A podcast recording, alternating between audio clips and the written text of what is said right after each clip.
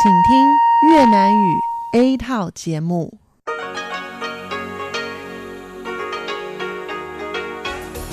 Đây là Đài Phát thanh Quốc tế Đài Loan RTI.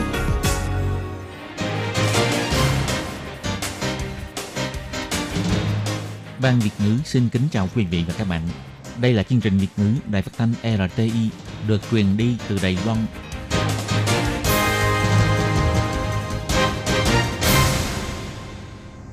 Minh Hà xin kính chào quý vị và các bạn. Hôm nay là thứ Bảy, ngày 27 tháng 7 năm 2019, cũng nhằm ngày 25 tháng 6 âm lịch năm kỷ hợi. Thưa quý vị, hôm nay chương trình phát thanh Việt ngữ của Đài RT sẽ lần lượt đến với quý vị theo nội dung đầu tiên là tin thời sự, bài chuyên đề, tiếng hoa cho mỗi ngày, chuyên mục theo dòng thời sự và sẽ khép lại qua chương trình Thế hệ trẻ Đài Loan. Trước nhất do Minh Hà mở đầu vào dòng tin thời sự hôm nay. Tổng thống Thanh Văn xin lỗi nhân dân về vụ nhân viên an ninh dính líu trong vụ bê bối nhập lậu thuốc lá. Bộ China Airlines chở thuốc lá lậu, ông Lâm Gia Long nói rằng đã yêu cầu hãng này công bố kết quả điều tra hành chính trong vòng một tuần. Đài Nam đăng cai tổ chức triển lãm Hoa lan châu Á Thái Bình Dương, ông Hoàng Vị Chiết cho biết nhận được sự khẳng định của quốc tế. Hơn 10.000 người Hồng Kông tập hợp ở con phố chính Duyện Làng khởi động cuộc diễu hành. Sở Quản lý Thực phẩm và Dược phẩm phát hiện thương hiệu mỹ phẩm City Color Contour Palette nhập từ Trung Quốc có chứa amiang. Hội trại quốc tế giao lưu thanh niên Đài Loan Đông Nam Á sáng tạo khởi nghiệp lần thứ hai diễn ra tại Nam Bộ Đài Loan. Và sau đây mời các bạn theo dõi tiếp các tin chi tiết.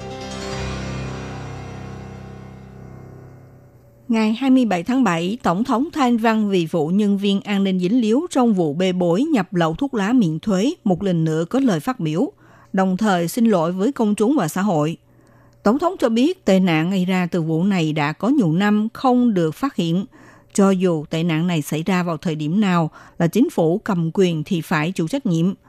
Tổng thống Thanh Văn nhấn mạnh chính phủ quyết tâm điều tra tới cùng không phải nghi ngờ.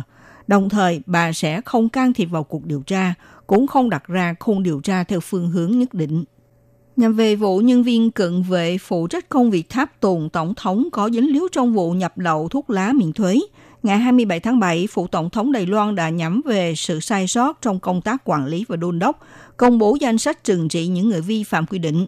Trung tướng Trương Tiệp, cựu cận vệ trưởng đã được điều khỏi chức vụ bị kỷ luật một lỗi phạt lớn và hai lỗi phạt nhỏ – Thiếu tướng Liễu hoài Thiên, Phó trưởng cận vệ bị kỷ luật một lỗi phạt lớn và một lỗi phạt nhỏ. Thiếu tướng Lâm Quốc Khâm và Thiếu tướng Trần Dật Phu cùng là chủ nhiệm bảo vệ, mỗi người đều bị kỷ luật một lỗi phạt lớn. Ngoài ra, ba tổ trưởng phụ trách công việc cận vệ mỗi người bị kỷ luật một lỗi phạt lớn.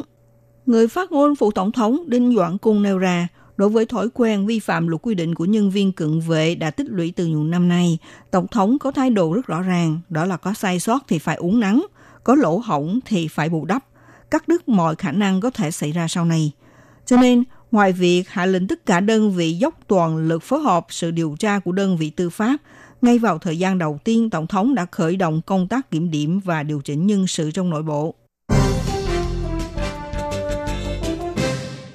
Vừa qua, ông Tạ Thế Kim, Chủ tịch Hội đồng Quản trị China Airlines đích thân mở buổi họp báo để giải trình với công chúng xã hội về vụ lợi dụng chuyên cơ cho tổng thống công du các nước đã nhập lậu một khối lớn thuốc lá miễn thuế. Tuy nhiên, Bộ Giao thông vẫn không thấy hài lòng về cách giải trình của hãng hàng không China Airlines. Và Bộ trưởng Bộ Giao thông Lâm Giai Long cũng vì cách nói của hãng hàng không tỏ ra vô cùng giận dữ. Ngày 26 tháng 7, ông Lâm Giai Long có cuộc gặp gỡ với ông Tạ Thái Kim, Tới tối, hàng không China Airlines cũng công bố danh sách người phụ trách chuyên án chấp hành nhiệm vụ chuyên cơ tổng thống trong giai đoạn từ năm 2013 đến năm 2019. Nhằm vào vụ vận chuyển lậu thuốc lá xảy ra lần này, Phó Giám đốc Hàng không La Nhã Mỹ và Phó Giám đốc Ban Cung ứng tiêu thụ sản phẩm thương mại của hàng không Khiêu Trương Tính đều bị điều động ra khỏi chức vụ quản lý để chờ điều tra hành chính. Ngày 27 tháng 7, ông Lâm Dài Long trả lời phỏng vấn cho biết Trừng phạt người phụ trách quản lý chuyến bay của Tổng thống là sự yêu cầu cơ bản. Ông đã yêu cầu hãng hàng không China Airlines phải công bố kết quả điều tra hành chính trong vòng một tuần. Ông cho biết như thế này. 我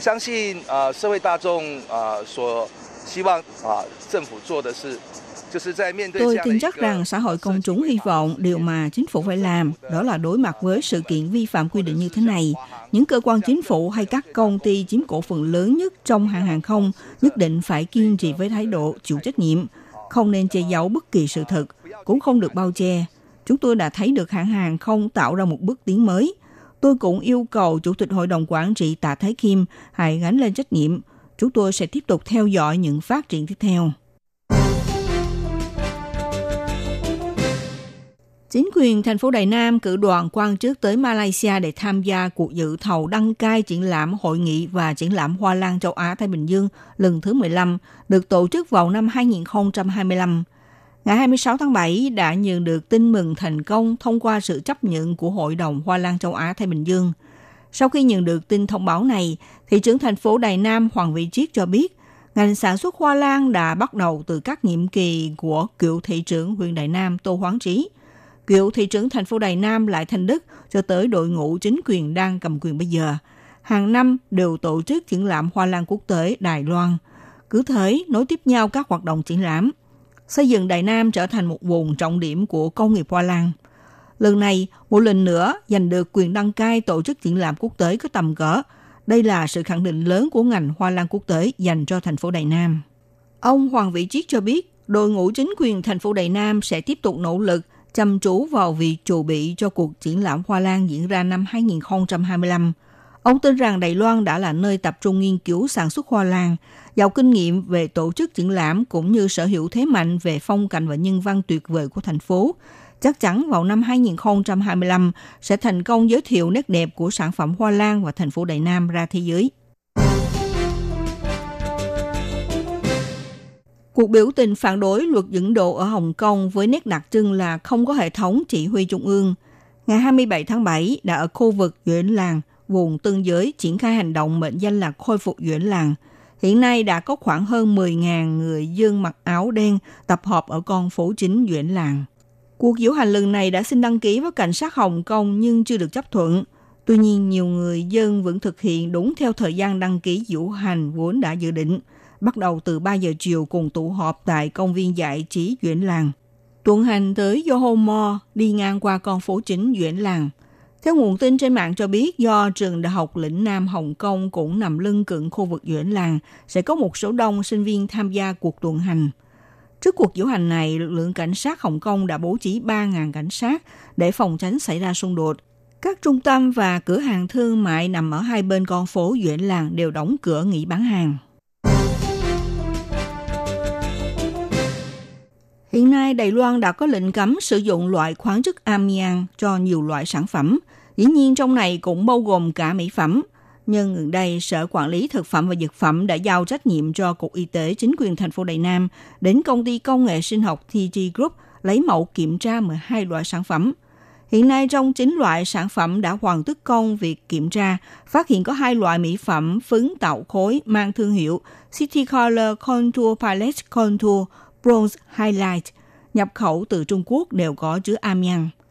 Vào năm 2018, doanh nghiệp này đã nhập hàng khoảng 457 hộp. Sở Quản lý Thực phẩm và Dược phẩm đã thông báo các nhà bán hàng gỡ xuống toàn bộ sản phẩm khỏi kệ hàng, đồng thời cho thu hồi trong vòng 2 tuần nay. Kêu gọi người tiêu dùng nếu có mặt hàng có liên quan thì hãy ngưng sử dụng ngay lập tức và đừng nên mua từ nước ngoài hay thông qua các kênh bán hàng trên mạng để mua về sử dụng. Amiang hay còn gọi là thạch miên được cơ quan nghiên cứu quốc tế về ung thư quy vào loại khoáng vật gây ung thư cấp độ 1 ở người. Đã được chứng minh có thể gây ra bệnh bụi phổi amiang, u trung biểu mô, ung thư phổi, cũng có thể dẫn tới ung thư cổ họng và ung thư buồng trứng. Tuy nhiên vì thời gian ủ bệnh từ amiang sẽ kéo dài tới vài chục năm, nên khiến mọi người dễ coi thường mối nguy hiểm của nó – Bác sĩ Dương Trứng Sương, chủ nhiệm khoa chống độc và chuyên khoa bệnh nghề nghiệp của Bệnh viện Đa khoa Cựu chiến binh Đại Bắc cho biết. Trên lớp da ngoài có màng bọc bảo hộ, thực tế thì trong mỹ phẩm không nên có chứa amiang. Chỉ có điều là nếu bạn thực sự không chú ý mà sử dụng nó rồi, trên làn da của chúng ta có tác dụng bảo hộ, sẽ không đến nổi vì vậy mà gây hại cho sức khỏe. Sở Quản lý Thực phẩm và Dược phẩm cũng nêu ra, trong mỹ phẩm của Đài Loan đã cấm sử dụng đến thành phần của amiang. Chỉ cần phát hiện và xét nghiệm ra doanh nghiệp có thêm vào amiang sẽ bị phạt từ 20.000 đài tệ đến 5 triệu đài tệ. Nếu nghiêm trọng sẽ bị buộc nghỉ hoạt động hay tạm nghỉ hoạt động từ một tháng đến một năm, đồng thời hủy giấy phép đăng ký hoạt động thương mại của công ty, nhà máy hoặc là hủy giấy phép quyền đăng ký cho mỹ phẩm đó. Hội trại quốc tế giao lưu thanh niên Đài Loan Đông Nam Á sáng tạo khởi nghiệp lần thứ hai diễn ra 10 ngày tại Nam Bộ Đài Loan. Hiện nay, hội trại vẫn tiếp tục được tổ chức tại trường Đại học Khoa học và Công nghệ Cao Hùng cho đến ngày 31 tháng 7. Năm nay, ban tổ chức tuyển chọn 40 sinh viên đến từ 7 quốc gia tham gia vào chương trình hội trại giao lưu quốc tế, đồng thời chia ra các nhóm giao lưu văn hóa xuyên quốc gia. Học viên Đài Loan chia sẻ rằng vì mọi người phải trao đổi, trò chuyện nhau bằng tiếng Anh, trong khi đó mỗi người nói theo giọng điệu khác nhau, thậm chí sẽ còn trao đổi thêm nhiều danh từ chuyên môn, cho nên cảm thấy vừa thú vị cũng đầy thử thách. Năm nay, trong hội trại quốc tế dành cho thanh niên Đài Loan Đông Nam Á đã thu hút 22 sinh viên Đài Loan và 48 sinh viên các nước thuộc chính sách thứ năm mới tham gia đăng ký. Cuối cùng chọn ra 12 sinh viên Đài Loan và 28 sinh viên đến từ các quốc gia như Campuchia, Việt Nam, Thái Lan, Indonesia, Philippines, Malaysia, v.v. Trong khóa học 10 ngày sẽ bao gồm những môn học như tư duy thiết kế, mô thức thương mại và thực hành, phân tích thị trường và chiến lược tiếp thị, khai thác sản phẩm và mẫu thử đầu tiên, học cách huy động vốn khởi nghiệp và làm báo cáo, khởi nghiệp sáng tạo xã hội và doanh nghiệp xã hội, có nội dung học vô cùng phong phú, đồng thời cho mời nhiều chuyên gia trong ngành đến giảng dạy, cung cấp kinh nghiệm khởi nghiệp và mô thức kinh doanh cho học viên.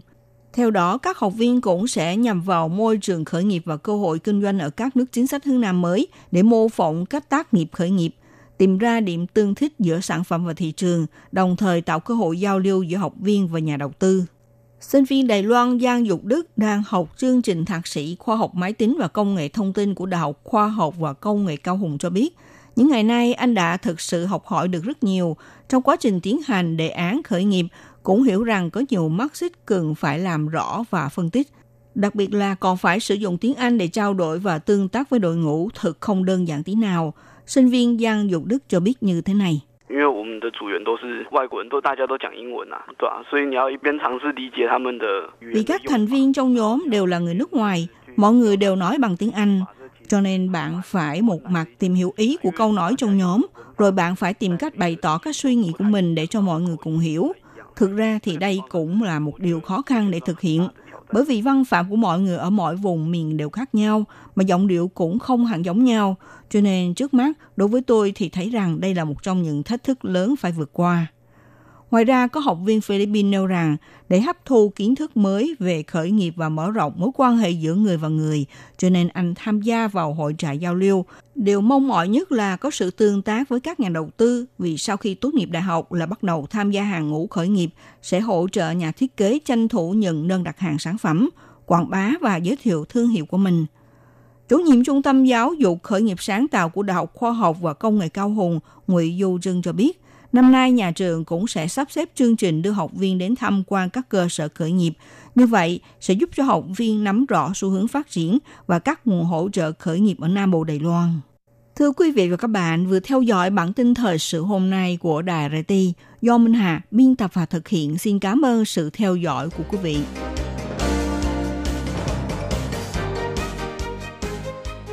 Xin chào quý vị và các bạn thính giả thân mến. Chương trình phát thanh tiếng Việt của Đài Phát thanh Quốc tế Đài Loan RTI được truyền thanh 3 buổi tại Việt Nam, mỗi buổi phát 1 tiếng đồng hồ. Buổi phát chính vào lúc 6 giờ đến 7 giờ tối hàng ngày giờ Việt Nam qua tần số SW 9425 kHz với sóng dài 31 m. Buổi phát lại lần thứ nhất vào hôm sau 9 giờ tới 10 giờ tối Việt Nam qua tần số SW 9625 kHz với sóng dài 31 m bị phát lại lần hai vào hôm sau 6 giờ đến 7 giờ sáng giờ Việt Nam qua tần số SW 11.655 kHz với sóng dài 25 m. Ngoài ra, tại Giang Nghĩa, Vân Lâm và Đài Nam có thể đón nghe chương trình phát thanh tiếng Việt qua tần số AM 1422 kHz vào lúc 7 giờ tới 8 giờ tối mỗi thứ ba hàng tuần và đón nghe chương trình giờ phát lại vào lúc 10 giờ tới 11 giờ sáng giờ Đài Loan qua tần số AM 1422 kHz. Và sau đây xin mời các bạn tiếp tục đón nghe nội dung chương trình hôm nay.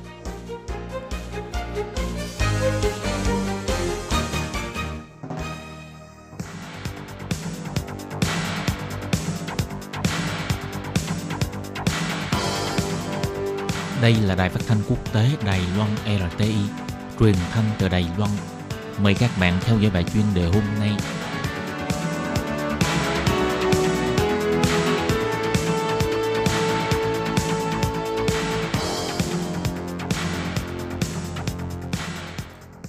Xin kính chào quý vị và các bạn. Các bạn thân mến, hôm nay trong 5 phút chuyên đề, mời quý vị theo dõi bài viết nói chuyện Singapore dẫu là đất nước nhỏ nhưng thực hiện chiến lược lớn bằng chính sách song ngữ, thành công vươn tới thị trường thế giới.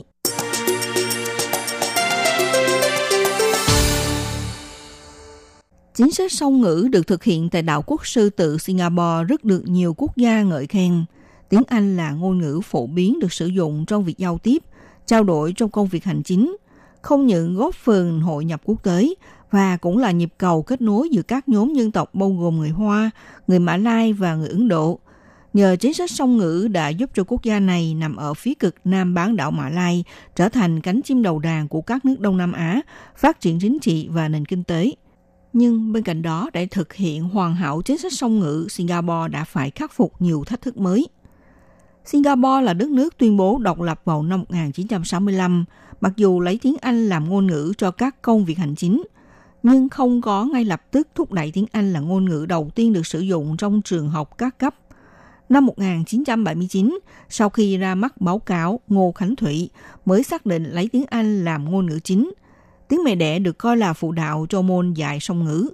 Từ năm 1987, nhà trường các cấp trên toàn quốc ngoại trừ những trường học được tuyển chọn đặc biệt thì trong trường đều thực hiện các môn học lấy tiếng Anh làm ngôn ngữ chính – còn tiếng mẹ đẻ bao gồm tiếng Hoa, tiếng Mã Lai, tiếng Tamil được xếp vào ngôn ngữ thứ hai.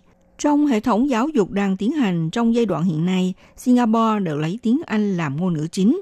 Bên cạnh hỗ trợ bằng tiếng mẹ đẻ gồm có tiếng Hoa, tiếng Mã Lai và tiếng Tamil.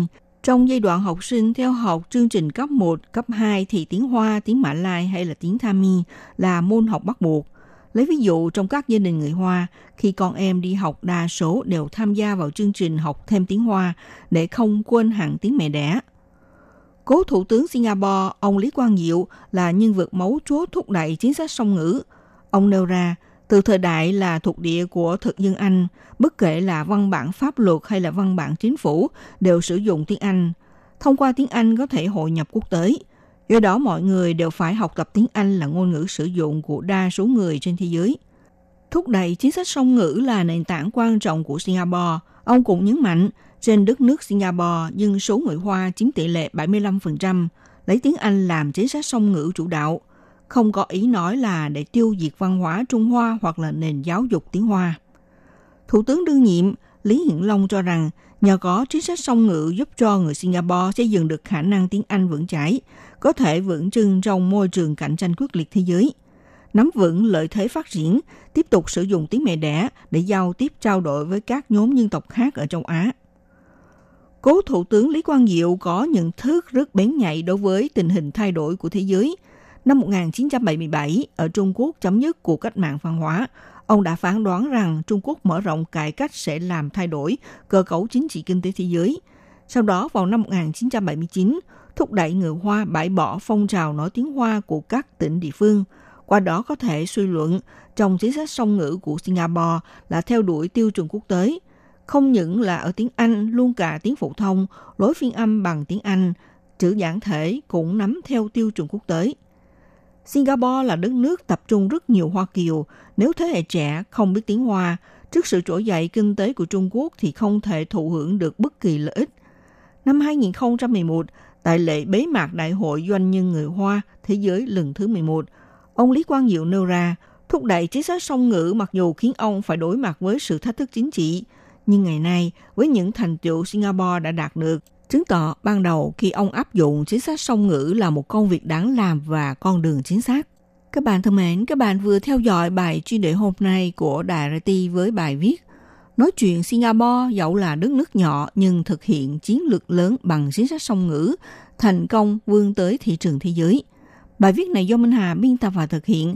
Xin cảm ơn sự theo dõi của quý vị.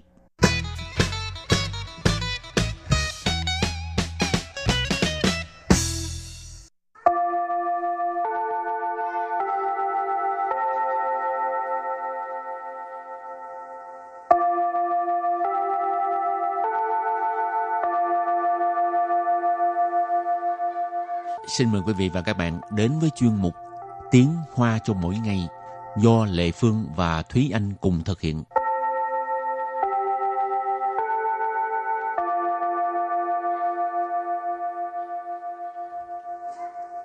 Thúy Anh và Lệ Phương xin kính chào quý vị và các bạn. Chào mừng các bạn đến với chuyên mục Tiếng Hoa cho mỗi ngày ngày hôm nay. Hôm nay mình học về từ sư bù quản de dạo là cái gì? Thuốc mà uống không hết hả? Ờ, Yao là thuốc, chứ bù quản nghĩa là không uống hết, chưa uống Ừ. hết. Thì phải làm sao? Đem đi dục. Ờ, có cách nào khác ngoài cái chuyện là tự đem bỏ không? Hay là có có cơ chế thu hồi nào? Bệnh viện thì người ta thu hồi đó, còn mình thì chắc mình dục quá à. Không lẽ mình đem đi cho người ta thu hồi. Không có cái thói quen đó đúng không? À, rồi hôm nay mình học hai câu. Câu thứ nhất, số thuốc chưa uống hết này phải xử lý như thế nào? Và câu thứ hai, có một số bệnh viện sẽ thu hồi rồi tập trung xử lý.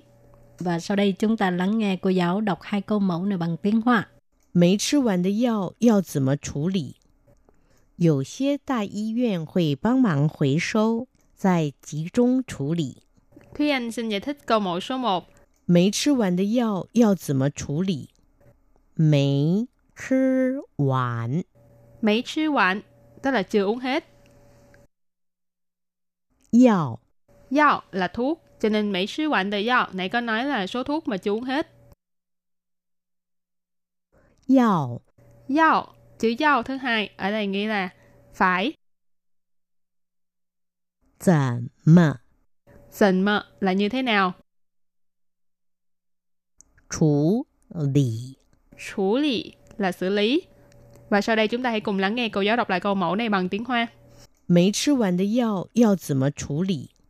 没 吃完的药要怎么处理？ Câu này có nghĩa là số thuốc chưa uống hết này phải xử lý như thế nào? Và câu thứ hai, có một số bệnh viện sẽ thu hồi rồi tập trung xử lý. 有些大医院会帮忙回收，再集中处理。 Sau đây Lê Phương xin giải thích các từ vựng trong câu 2. 有些 Dầu xe tức là có một số. Đà y viện. Đà y viện tức là bệnh viện lớn ha. Y viện tức là bệnh viện. Huy, huy, sẽ. Băng mạng. Băng mạng là giúp đỡ. Hồi sâu. Hồi sâu tức là thu hồi. Tại. Tại là sau đó ha. 集中 Chỉ trung tức là tập trung. 处理。 Xử lý hồi nãy câu thứ nhất có học qua rồi. Có nghĩa là xử lý, giải quyết. Học và sau đây chúng ta lắng nghe cô giáo đọc câu mẫu này bằng tiếng Hoa. 有些大医院会帮忙回收，再集中处理。有些大医院会 帮忙回收，再集中处理。 Câu vừa rồi là có một số bệnh viện sẽ thu hồi rồi tập trung xử lý. Và sau đây chúng ta hãy cùng đến với phần từ vựng mở rộng.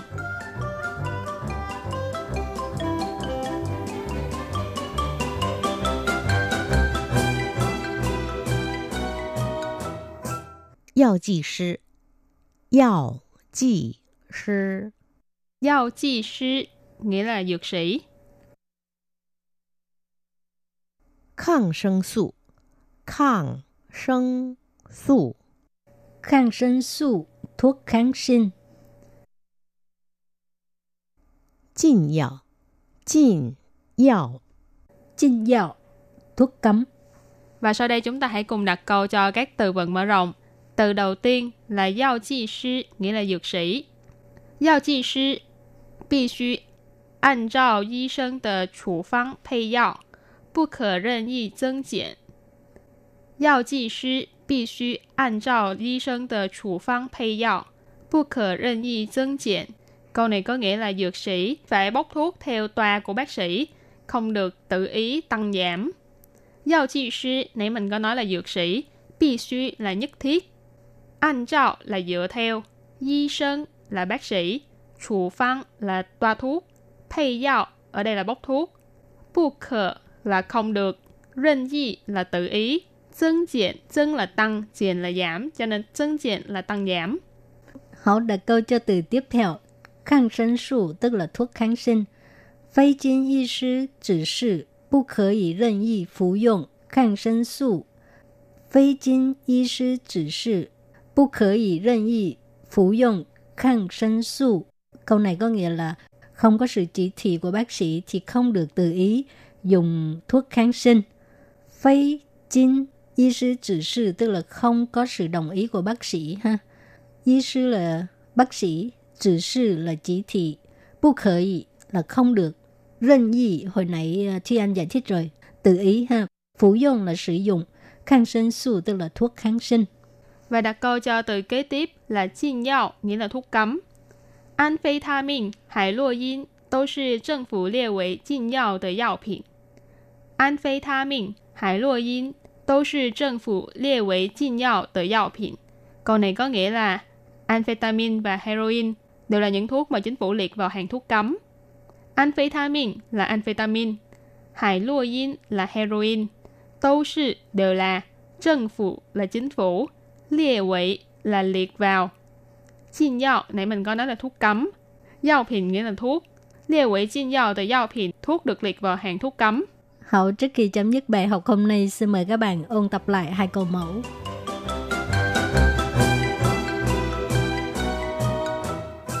没吃完的药要怎么处理？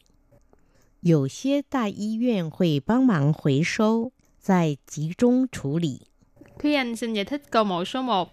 没吃完的药要怎么处理？没吃完 Mấy chứ hoạn, tức là chưa uống hết. 药 Yao là thuốc, cho nên mấy chứ hoạn từ yao, nãy có nói là số thuốc mà chưa uống hết. 药 Yao, chữ yao thứ hai, ở đây nghĩa là phải. 怎么 Dần mờ là như thế nào? 处理？ 处lý là xử lý. Và sau đây chúng ta hãy cùng lắng nghe cô giáo đọc lại câu mẫu này bằng tiếng Hoa. 没吃完的药要怎么处理？没吃完的药要怎么处理？ Câu này có nghĩa là số thuốc chưa uống hết này phải xử lý như thế nào? Và câu thứ hai, có một số bệnh viện sẽ thu hồi rồi tập trung xử lý. 有些大医院会帮忙回收，再集中处理。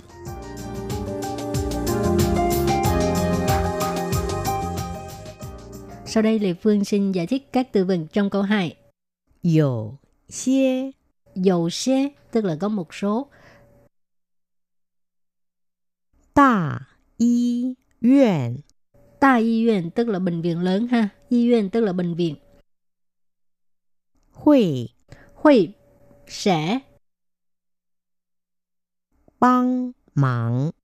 Băng mạng là giúp đỡ. Hủy sâu. Hủy sâu tức là thu hồi. Tại. Tại là sau đó ha. Chỉ trung Chỉ trung tức là tập trung. 处理。 Xử lý hồi nãy câu thứ nhất có học qua rồi, có nghĩa là xử lý, giải quyết. Học và sau đây chúng ta lắng nghe cô giáo đọc câu mẫu này bằng tiếng Hoa. 有些大医院会帮忙回收，再集中处理。有些大医院会帮忙 回 收再集中处理。 Câu vừa rồi là có một số bệnh viện sẽ thu hồi rồi tập trung xử lý. Hậu các bạn thân mến, bài học hôm nay đến đây xin tạm chấm dứt. Cảm ơn các bạn đã đón nghe. Bye bye. Bye bye.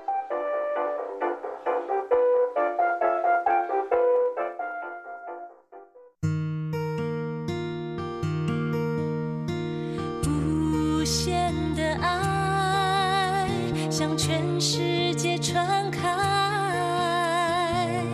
永恒的关怀来自台湾之音 RTI。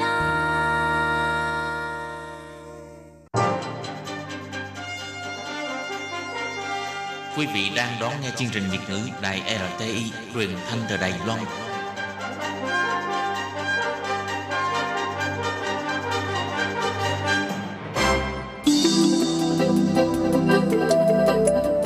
Chào mừng quý vị đến với chuyên mục Theo dòng thời sự do Minh Hà thực hiện. Chuyên mục này sẽ giới thiệu những đề tài thú vị cùng những dòng thời sự và sự kiện nổi bật đang diễn ra tại Đài Loan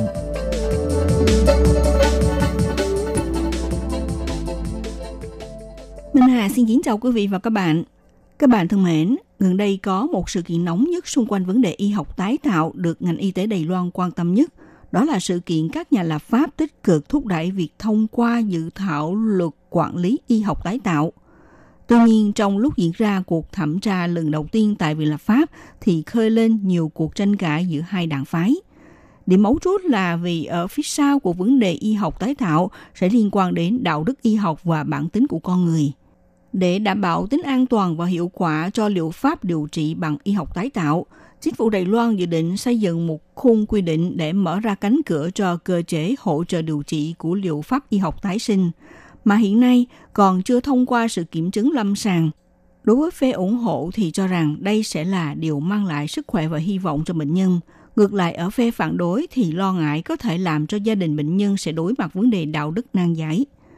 Trong chương mục theo dòng thời sự hôm nay, Minh Hà mời các bạn cùng tìm hiểu thế nào là y học tái tạo, xu thế phát triển của y học tái tạo tại Đài Loan, những kỳ vọng mới của phương pháp điều trị y học tái tạo trong các lĩnh vực, mục đích và chức năng, ngành y có cách nhìn như thế nào đối với luật quản lý y học tái tạo. Và đây cũng là những vấn đề sẽ được thảo luận trong bài viết này.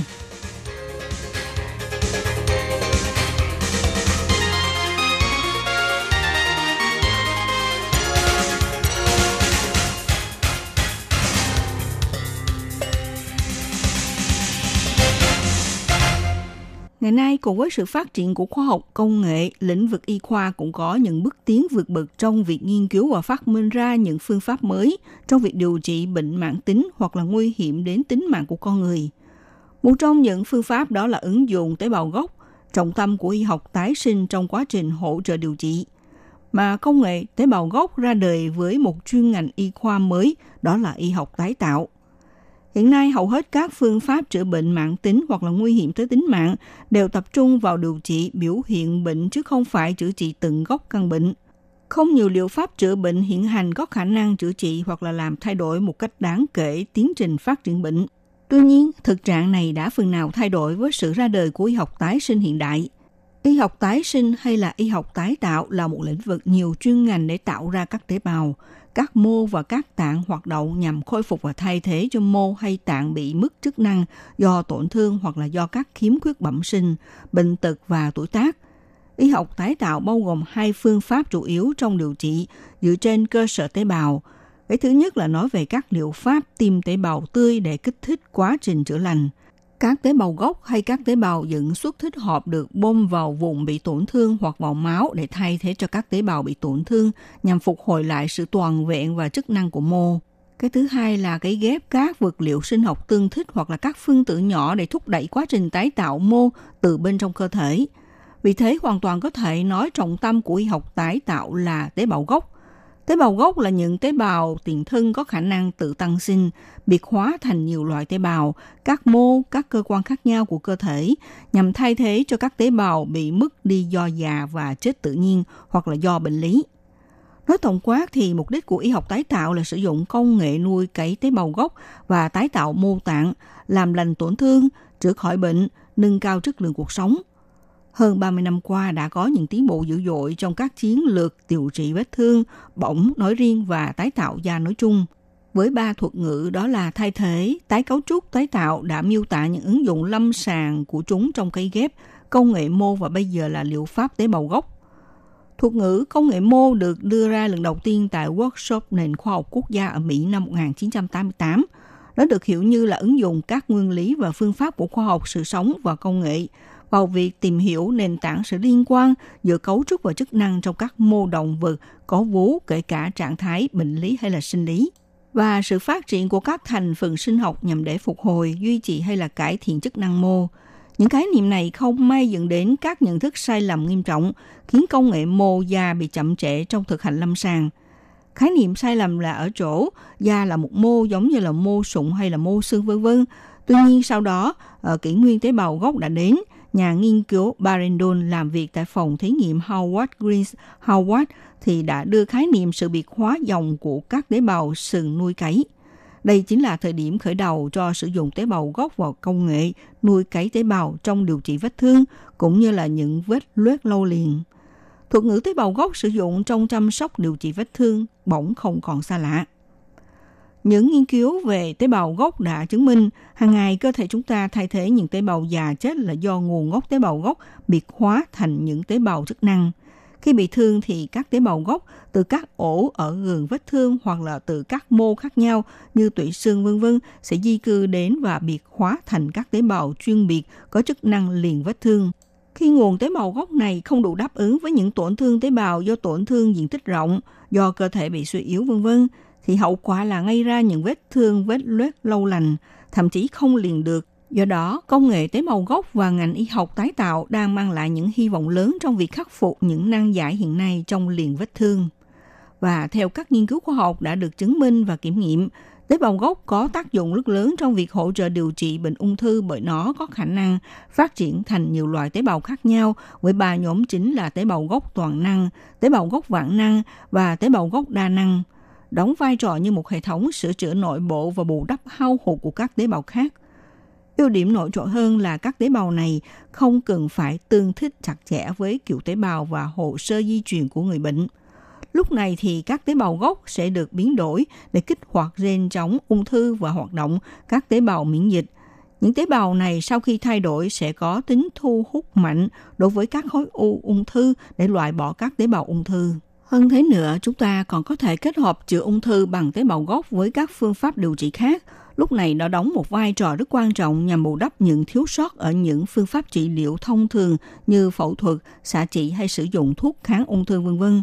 Nếu các phương pháp trên trong thời gian điều trị thường gây đến những tổn thương cho các cơ quan khác trong cơ thể và gây ra những phản ứng phụ như là tiêu chảy, buồn nôn, suy nhược vân vân thì phương pháp này sẽ bổ sung lượng tế bào gốc phù hợp giúp cho bệnh nhân có thể nâng cao sức đề kháng, tăng cường khả năng phục hồi và giảm thiểu tối đa các tác dụng phụ lên cơ thể để có thể theo đuổi việc điều trị lâu dài được triệt để hơn. Bên cạnh đó, một điểm cộng của phương pháp chữa bệnh bằng tế bào gốc còn thể hiện ở việc áp dụng được cho cả những bệnh nhân có cơ thể suy nhược, không thể dùng thuốc kháng ung thư hoặc là không thể phẫu thuật vân vân. Tuy nhiên có một thực tế đáng lưu ý, hiện có rất nhiều sản phẩm hoặc là liệu pháp trị liệu tế bào gốc chưa được kiểm chứng hoặc chưa được chứng nhận bởi cơ quan thẩm quyền nhưng vẫn được quảng cáo rầm rộ và đưa vào chữa trị cho bệnh nhân. Điều này thì gây ra rất nhiều hệ lụy không chỉ về kinh tế mà còn cả về sức khỏe người bệnh. Hiện liệu pháp tế bào gốc trọng tâm của y học tái sinh đã được thừa nhận và được cho là sự tiến hóa của phương pháp điều trị y tế. Liệu pháp này không chỉ giúp đỡ hỗ trợ điều trị hiệu quả các loại bệnh ung thư mà còn được chỉ định cho người bị bệnh mãn tính và suy yếu, các khiếm khuyết miễn nhiễm tổng quát, các vấn đề về tim và tuần hoàn, các rối loạn liên quan đến stress, dị ứng, hô hấp, thẩm mỹ vân vân, mở ra một kỷ nguyên điều trị hoàn toàn mới của y học hiện đại.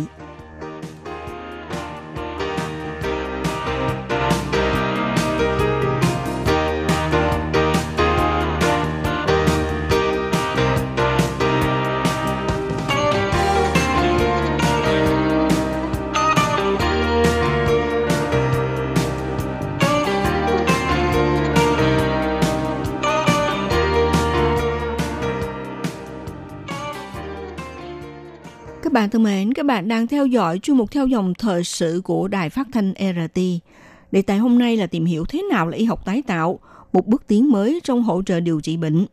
Bà Lâm Thế Gia, trưởng điều hành Quỹ Liên minh ngành y Đài Loan nhấn mạnh, hiện nay liệu pháp tế bào gốc không còn là cuộc nghiên cứu nằm trong phòng thí nghiệm, mà đã trở thành một liệu pháp mới có thể cứu sống tính mạng. Bà chia sẻ một hình ảnh cứu mạng sống sâu sắc mà cho tới bây giờ vẫn không thể nào quên, đó là sự điều trị cho biến chứng của nhồi máu cơ tim thực hiện tại Nhật Bản. Trước kia phải đợi một bệnh nhân mất rồi mới có thể đi cứu chữa cho một bệnh nhân khác. Tuy nhiên, ngày nay tại Nhật Bản áp dụng kỹ thuật ghép tế bào vào tim là một phương pháp trị liệu tối tân nhất. Bà Lâm Thế Gia cho biết như thế này. 心脏剖开之后，把那个成片，这是心脏，贴三四片。 sau khi mở quả tim ra rồi dán vào quả tim từ 3 tới 4 lát tế bào, đây là trường hợp cơ tim bị hư hại cần phải làm ca mổ thai tim. Với kỹ thuật ghép tế bào vào tim này chỉ trong vòng một giờ đồng hồ là tế bào sẽ sống hòa chung với quả tim rồi.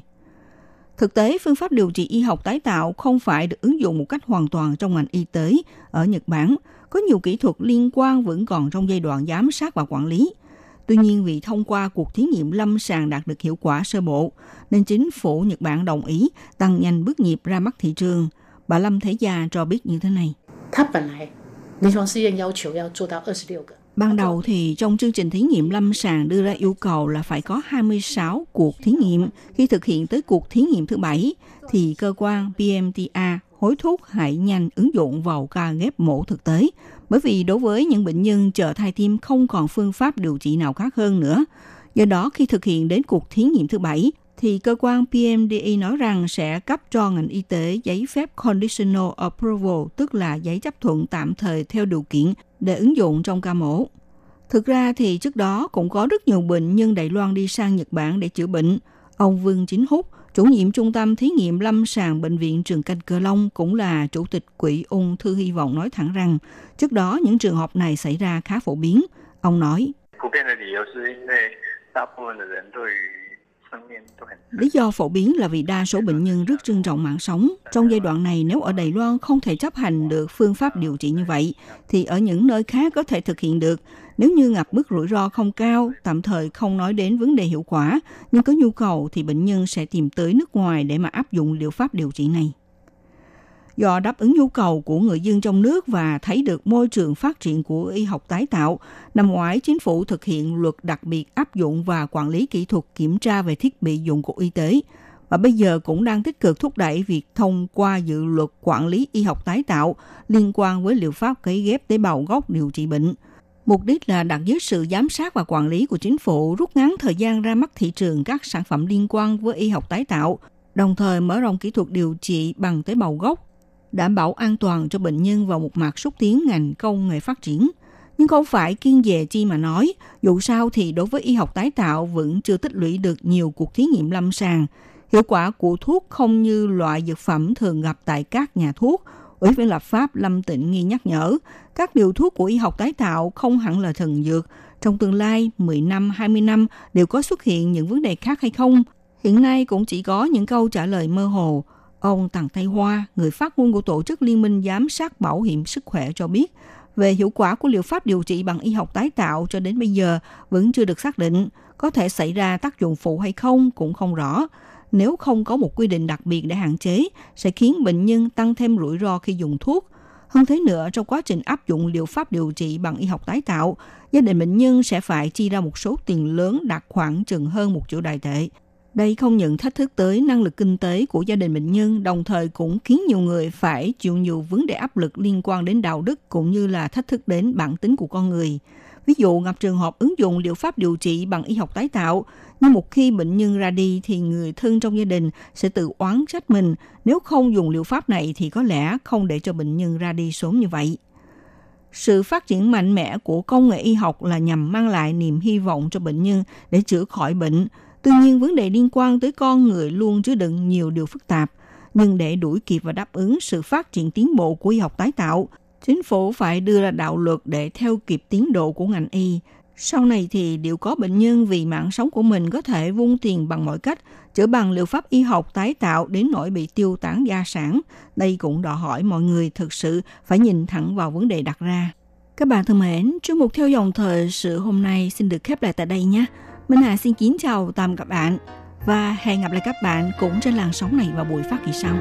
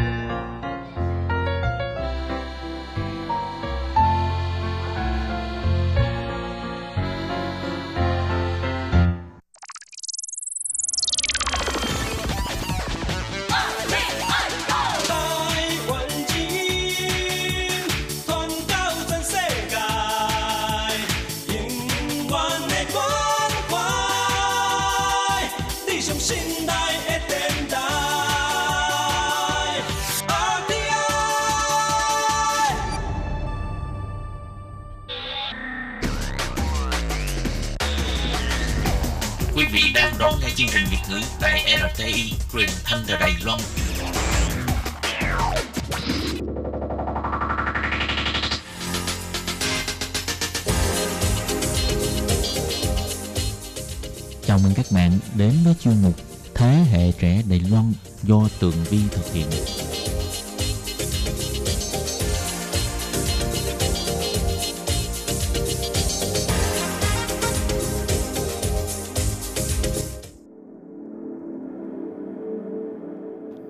Hello, Tường Vi xin chào quý vị và các bạn. Chào mừng trở lại với chuyên mục Thế hệ trẻ Đài Loan để nắm bắt được những thông tin vui nhộn và trẻ trung nhất.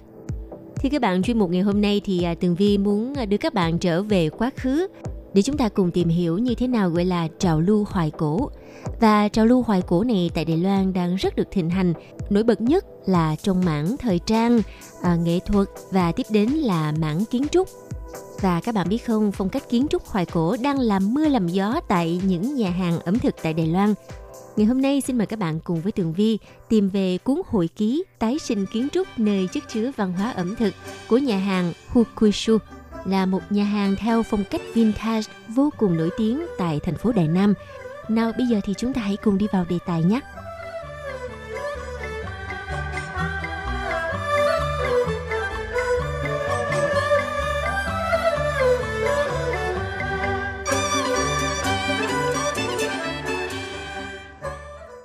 Vâng thì các bạn, những năm gần đây á, chúng ta nghe rất là nhiều về danh từ hoài chiêu, vintage. Mình à, dịch đại khái là hoài cổ.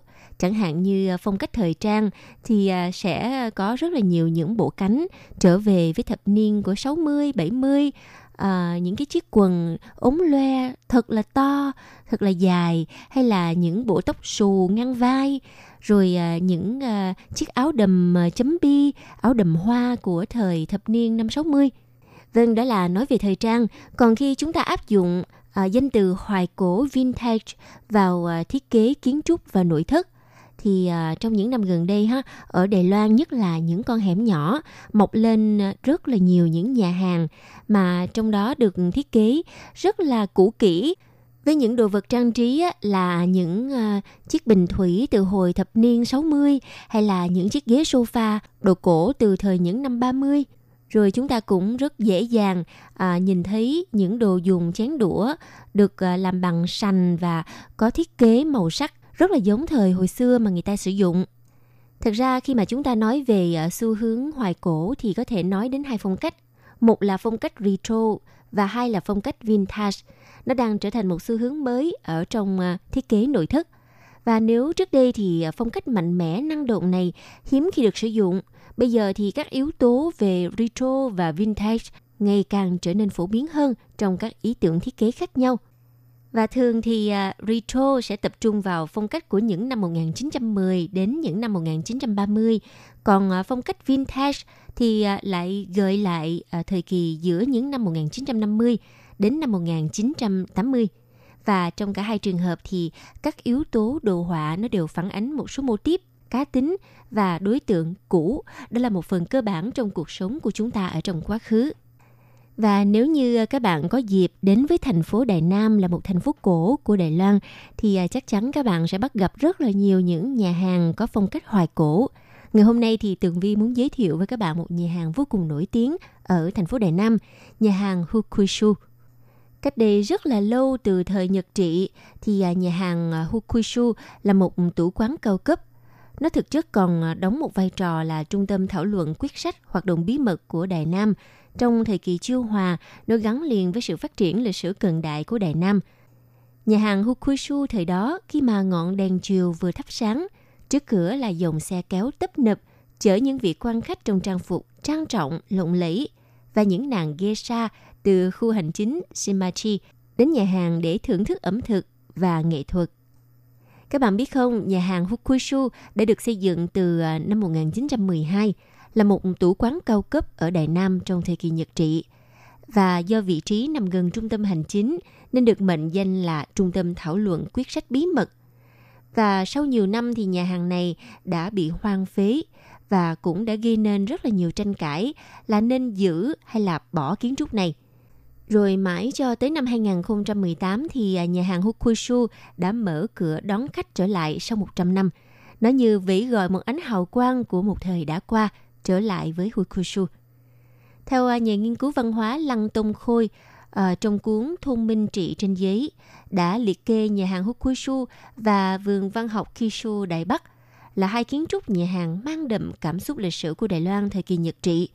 Dù rằng nó không có phong cảnh dòng sông bao quanh như là vườn văn học Kishu, nhưng mà nhà hàng Hukushu lại hơn ở chỗ là được tạo cảnh sân vườn đậm chất Nhật Bản và ẩn hiện trong đó là trường phái triết học thiên đạo Shinto và tư tưởng thiền tông, khiến cho người ta có cảm giác trầm tư thư thái khi mà đi vào trong kiến trúc này, rất là thích hợp để làm nơi giao lưu và thu thập tin tức tình báo chính trị thời đó. Hồi xưa có người nói phía Bắc thì có Kishu, phía Nam thì có Hukushu, đã trở thành một hình ảnh đại diện cho một không gian ẩm thực vượt rào cản văn hóa của Đài Loan trong à, thời đại chiêu hòa nhật trị.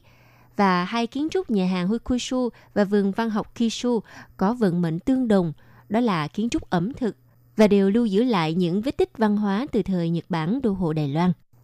Vâng thưa các bạn, một kiến trúc lịch sử mang nhiều ý nghĩa như vậy, nhưng mà con đường hồi sinh của nó cũng gặp rất là nhiều gian nan. Vì uh, sau Thế chiến thứ hai, thì uh, kiến trúc này bị các bộ ngành nhà nước tiếp nhận, từng một thời được uh, sử dụng làm ký túc xá của trường trung học đệ nhất Đại Nam. Cho đến khi à, trận bão năm 2008 ập đến, thì tòa kiến trúc đã bị thiệt hại một cách nghiêm trọng. Phần kiến trúc còn lại do lâu ngày không sử dụng nên à, đã trở nên hoang phế, và cư dân địa phương còn à, yêu cầu tháo dỡ. Nhưng may mắn là trong những năm gần đây, với sự trỗi dậy của phong trào hoài cổ, không gian tiếng mẹ đẻ Đài Loan, vì vậy mà yếu tố văn hóa truyền thống đã trở thành một vật liệu sáng tạo kiến trúc mới và từ đó dần dần được các đoàn thể bảo tồn văn hóa dân gian vô cùng xem trọng và yêu cầu phải liệt kê vào đối tượng bảo tồn di sản văn hóa. Mãi cho đến năm 2004, à, ờ, dựa vào việc thầy trò của Viện Nghiên cứu Kiến trúc và Đô thị Nông thôn Trường Đại học Quốc gia Đài Loan đã thành công đệ trình lên ờ, Sở Văn hóa thành phố Đài Bắc, nên phê chuẩn dãy nhà rời ở trong vườn văn học Kishu trở thành di tích cấp thành phố. Cũng cùng năm đó, thì nhà hàng Hukushu cũng đã được uh, Sở Văn hóa thành phố Đài Nam thông qua thẩm tra và được chỉ định là di tích cấp thành phố vào năm 2005. Nhưng mà số phận của nhà hàng này gặp khá là nhiều ờ, uh, trong gai Đến năm 2006 thì đã từng bị tước mất danh hiệu di tích thành phố. Mãi tới 2009, chính quyền của thành phố Đài Nam họ mới tái xác định nhà hàng Hukushu là một công trình cảnh quan du lịch và áp dụng hình thức phục hồi hình ảnh tượng trưng giữ lại những ờ, cấu trúc cục bộ còn sót lại. Cho tới cuối năm 2013 thì hoàn thành công trình sửa chữa và mở cửa đón khách tham quan. Tuy nhiên thì ờ, do chịu hạn chế của luật quy hoạch kiến trúc đô thị vì thế, việc cải tạo tận dụng không gian của nhà hàng Hukushu cũng có hạn và du khách thì ờ, chỉ có thể tham quan kiến trúc tỉnh thôi. Còn phần vườn và tòa nhà giữa dùng để triển lãm văn vật nhà hàng Hukushu. Nhưng lại khác xa so với mong đợi rằng nhà hàng Hukushu thì phải có sự hiện diện của ẩm thực. Tức là chỉ được tham quan thôi, chứ ờ, không có bán đồ ăn ở trong nhà hàng. Tuy nhiên, sau khi chính quyền thành phố Đài Nam làm việc và khắc phục một số khó khăn Thế là đã cho ra điều khoản nhà hàng Hukushu. Đến năm 2016 thì ờ, nhà hàng Hukushu đã mở cửa để ờ, đón đấu thầu mở nhà hàng tại đây. Thì à, lúc đó nhà hàng Asa là một nhà hàng được mệnh danh là nơi có nhiều tổng thống lui tới nhất đã xin được giấy phép kinh doanh nhà hàng Hukushu. Năm 2017 thì họ bắt đầu thi công. Đến à, năm 2018 thì công trình cải tạo đã thành công với chi phí tốn hơn 10 triệu đài tệ.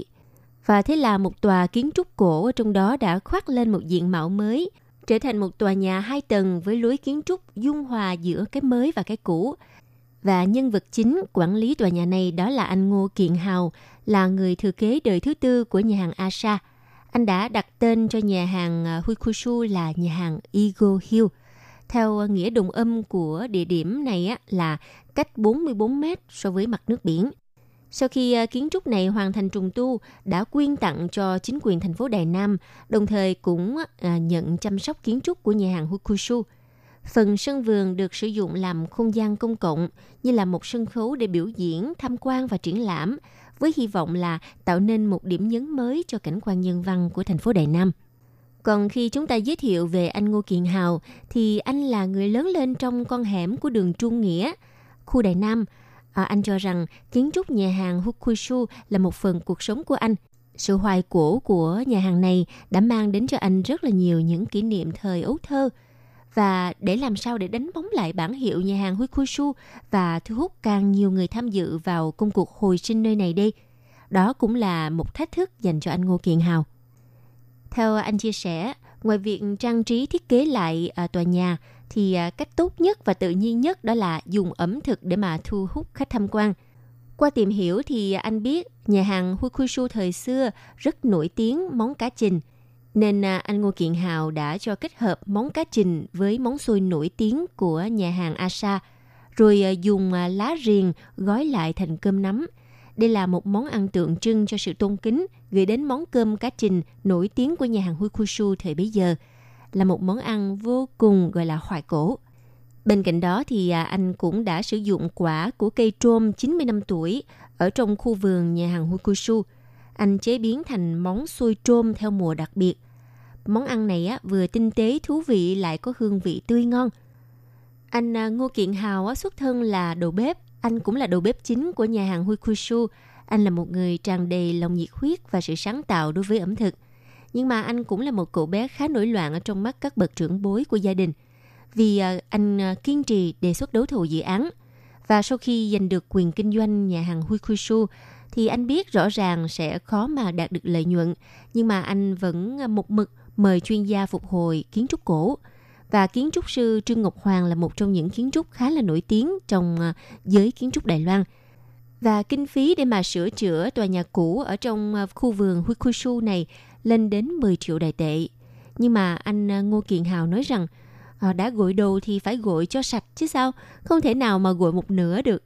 Vì thế anh rất xem trọng những chi tiết xây dựng – và thành quả của sự kiên trì của anh Ngô Kiện Hào đó là nhà hàng Eagle Hill đã ra đời, lại mang tinh thần ẩm thực đa văn hóa vốn có của nhà hàng Huikushu hoài cổ. Nó đã thu hút khách tham quan bước chân vào một không gian được dung hòa giữa cái mới và cái cũ.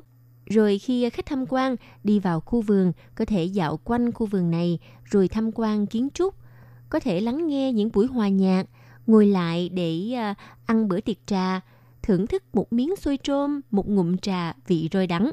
Đó chính là phong cách hoài cổ trong ờ, nhà hàng Eagle Hill, vốn là nhà hàng Hukushu thời Nhật trị.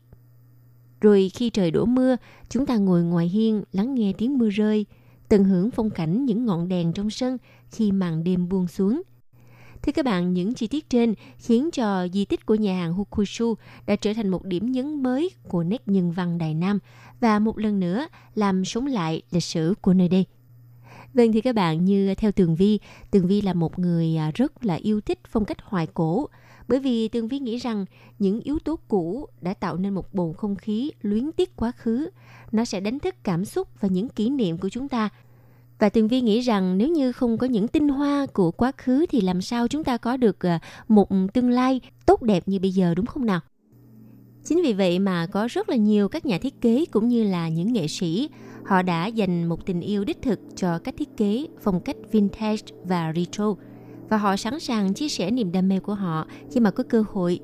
Chẳng hạn như anh ờ, Ngô Kiện Hào, quản lý của nhà hàng Eagle Hills Vâng thưa các bạn và chuyên mục Thế hệ trẻ Đài Loan của Tường Vi ngày hôm nay với đề tài à, phong cách nhà hàng hoài cổ. Đến đây xin tạm dừng. Tường Vi một lần nữa xin cảm ơn sự chú ý lắng nghe của các bạn và hẹn gặp lại trong chuyên mục tuần sau cũng vào giờ này nha. Bye bye. Quý vị và các bạn thân mến, sau đây là email của Ban Việt ngữ ctv a rti org tvk Hộp thư truyền thống của Ban Việt ngữ Việt Nam Miss PO Box 123 gạch ngang 199 Taipei 11199. Còn thính giả ở Việt Nam xin gửi đến hộp thư số 104 Hà Nội, Việt Nam